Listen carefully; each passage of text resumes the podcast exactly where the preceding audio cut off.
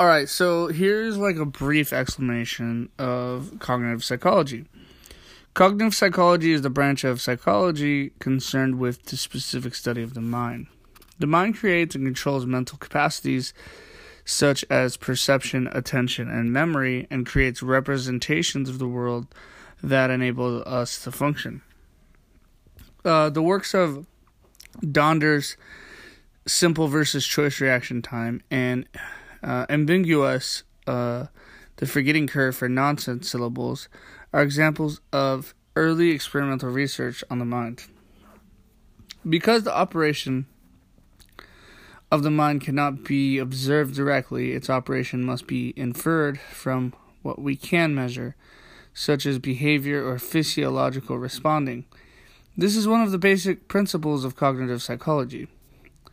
The first laboratory of scientific psychology, founded by Wundt in 1879, was concerned largely with studying the mind. Structuralism was the dominant theoretical approach of the laboratory, and analytic introspection was one of the major methods used to collect data. William James in the United States used observations of his own mind as the basis of his textbook, Principles of Psychology. In the first decades of the 20th century, John Watson found behaviorism, partly in reaction to structuralism and the method of analytic introspection. His procedures were based on classical conditioning.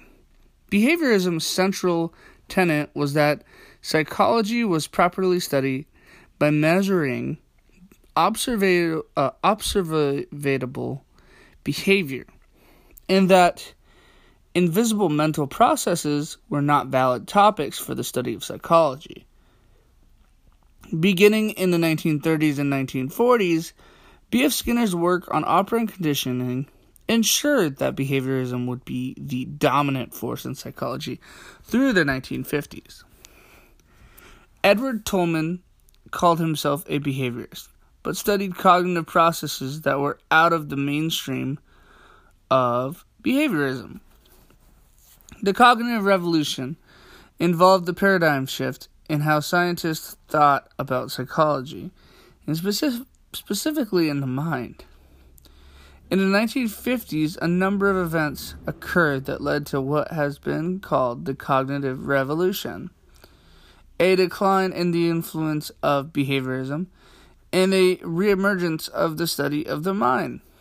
These events include the following: Chomsky's critique of Skinner's book, Verbal Behavior, the introduction of the digital computer and the idea that the mind processes information in stages like a computer, Cherry's attention experiments, and Bombard's introduction of flow diagrams to depict the processes involved in attention, and interdisciplinary conferences at Dartmouth and the Massachusetts Institute of Technology.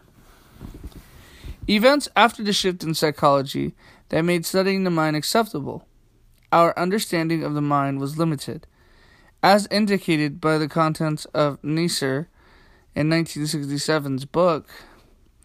Notable developments in cognitive psychology in the decades followed Neisser's book were: 1. Development of more sophisticated models. 2. Research focusing on the physiological basis of cognition. 3. Concerns with cognition in the real world. And 4. The role of knowledge in cognition. Two things that may help in learning. Well, that's just learn about memory research and realize how all thoughts are constructed.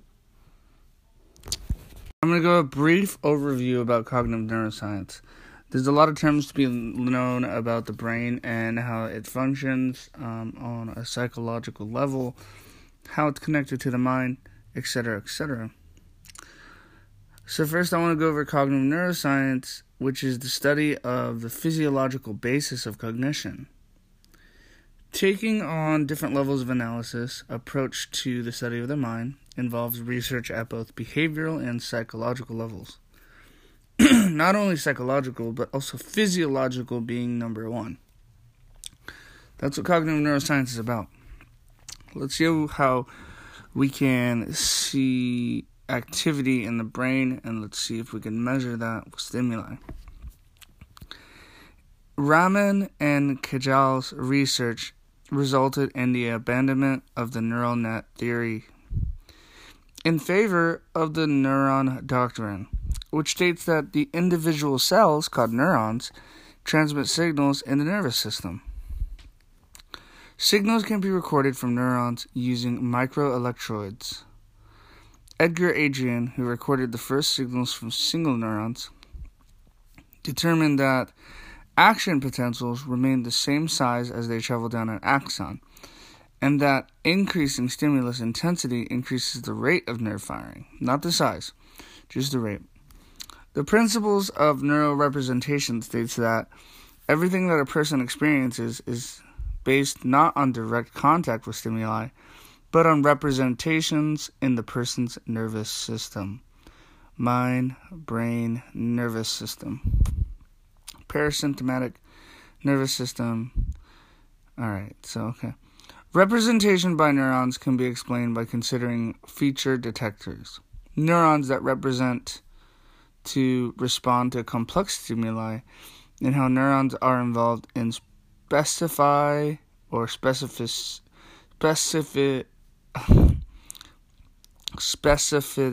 coding. I don't even know how to say that. Anyways, there's population coding and sparse coding.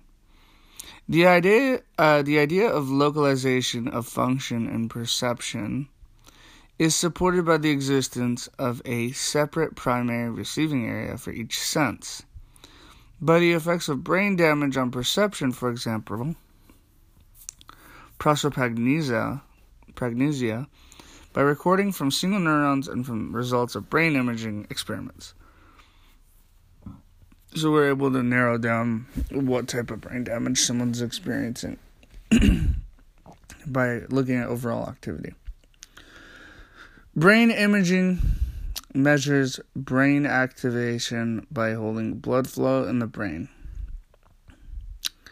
It's measuring blood flow in the brain, and this is functional magnetic resonance imaging.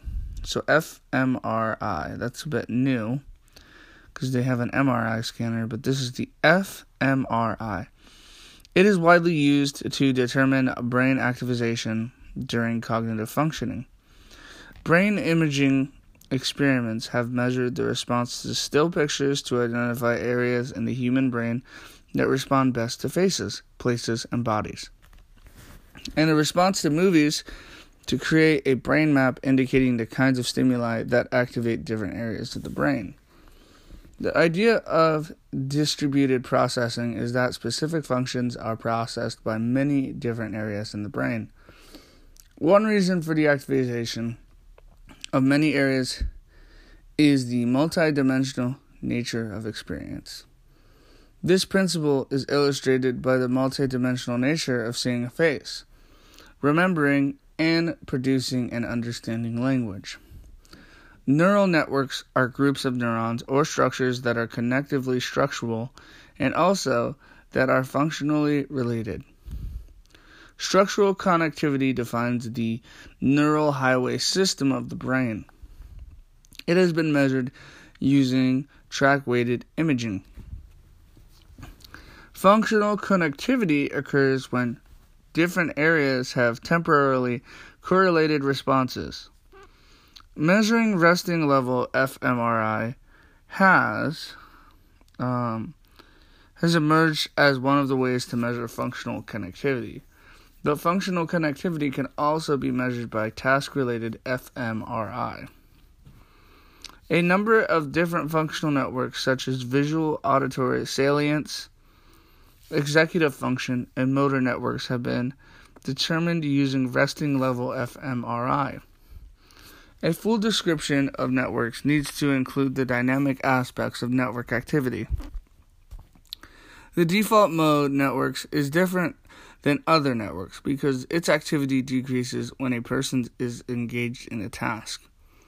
but then increases when the brain is at rest.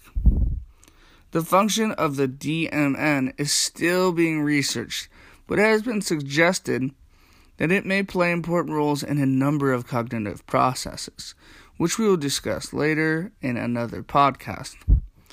Progress in understanding the physiological or the physiology of cognition has depended on advances in technology. This is demonstrated by considering the connection between the technology and answering three basic questions: the representation question, the organization question, and the communication question. Anyhow, thank you for listening, and I'll try to provide more little mini lectures. Much appreciated.